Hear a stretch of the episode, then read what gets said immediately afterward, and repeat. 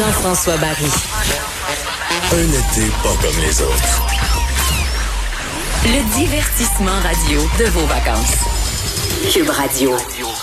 Jean-François Barry.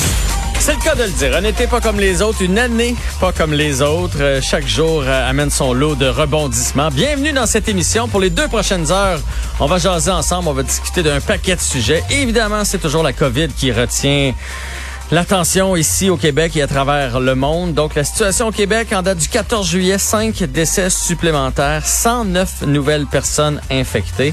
La bonne nouvelle dans tout ça, c'est qu'il y a 10 personnes de moins euh, qui sont hospitalisées. Parce qu'elle veut, veut pas... Euh, qu'on craint tous, c'est oui d'attraper la COVID, mais surtout de pas engorger le système euh, à l'hôpital, de ne pas se retrouver euh, hospitalisé, encore moins aux soins intensifs. Donc ça, c'est une la bonne nouvelle du jour. Cinq décès, ça évidemment, c'est beaucoup trop. Nos condoléances aux familles. Euh, il y a eu une nouvelle qui est sortie il y a quelques minutes déjà. 30 nouveaux cas dans moins, dans au moins 9 bars et restaurants. Donc, euh, le ministre hier qui disait que ça s'était bien passé en fin de semaine dans les bars a quand même invité tous les gens qui sont allés euh, fêter, peu importe, petit bar, gros bar, discothèque, pub, taverne, à aller se faire euh, tester. Et ben, ce que ça fait, c'est qu'on a trouvé des cas, donc 30 nouveaux cas. Ce qui est peut-être un peu surprenant, c'est qu'il y a 3, 3% des gens qui sont allés passer le test qui sont infectés par la COVID versus d'habitude c'est 1 des, des tests. Donc c'est ça prouve à quel point le virus, quand on se promène dans les bars, se promène. Je voulais réagir un peu au, au masque. J'en reviens pas à quel point les gens, euh, à quel point ça soulève les passions ici euh, au Québec. Bien honnêtement, là, je suis de ceux qui ne le portaient pas, mais je vais le porter, je vais me plier au règlement. Je suis de ceux qui sont sceptiques. Euh, parce que je trouve que les gens le portent n'importe n'importe comment, se taponnent le visage. Je trouve que quand on porte le masque, on oublie les autres consignes. Euh, ils nous ont tellement dit que ça que ça, ça avait pas d'impact en début de pandémie. Maintenant, ça n'a.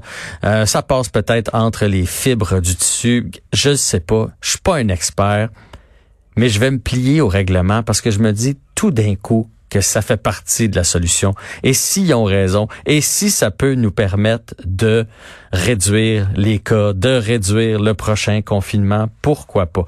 Je comprends qu'il y en a plein d'autres qui peuvent être dans ma situation puis qui ont qui auraient préféré ne pas le porter, mais de là à s'objecter comme ça s'objecte présentement, j'en reviens pas. Et je suis allé d'une petite réflexion, je vous dis ça de même, mais si on nous avait dit là, en avril-mai, quand tout était fermé, quand on était pogné chez nous, Hein? Vous allez avoir des vacances cet été, mais vous allez devoir porter un masque. On aurait dit oui. Si on nous avait dit, vous allez pouvoir aller au resto, au cinéma, au musée, mais vous allez porter le masque. On aurait dit oui. Vous allez pouvoir commencer à travailler, mais avec un masque. Vos enfants vont faire du sport, mais vous allez devoir porter le masque. Vous allez pouvoir retourner au gym. Vous allez pouvoir faire du camping. Vous allez pouvoir vos amis, voir vos amis, vos proches, votre famille mais vous allez devoir porter un masque. On aurait tous dit oui. On aurait tous été contents. On aurait trouvé que le sacrifice était pas bien grand. Mais là, aujourd'hui, parce qu'on est déconfiné, on dirait que là, c'est un sacrifice comme ça se peut pas. Alors, je comprends pas cette attitude. C'est un contrat, ça fait partie de vivre en société. Euh, moi, mettons, je comprends pas les armes à feu à la maison. Je trouve ça dangereux je respecte que ça fait partie de la loi puis que les gens en aient. Ben là, la loi nous dit qu'on va porter un masque. Puis c'est pas à l'infini. Ils nous ont pas dit jusqu'à la fin de nos jours. Là. C'est pour quelques mois. Je pense pas qu'on va mourir de ça. La preuve, c'est que de temps en temps, quand on fait des activités, ça nous dérange pas de porter le masque. Je dis, moi, mon gardien de but dans ma ligue de garage, il a un casse à la tête. Moi, quand je joue, hein, j'ai un protecteur buccal. Quand on va au paintball, ils nous mettent un masque pour la journée. On court, ça fait de la buée, on reçoit des balles, ça pince les fesses. On le porte pareil, nos masques, on a du fun, on rit. Quand on fait de la plongée sous-marine, faites-moi pas croire que le masque est plus contraignant que de faire de la plongée sous-marine le receveur au baseball, le filet pour les moustiques quand j'arrange mon poisson à pêche là, hein, on se met un net en vacances en plein milieu du bois. Le net nous dérange pas, mais le masque nous dérange le casque de soudeur, le casque de moto. Quand on loue un karting, ils nous en donnent un casque. On le porte pendant une heure à grosse chaleur, ça nous dérange pas.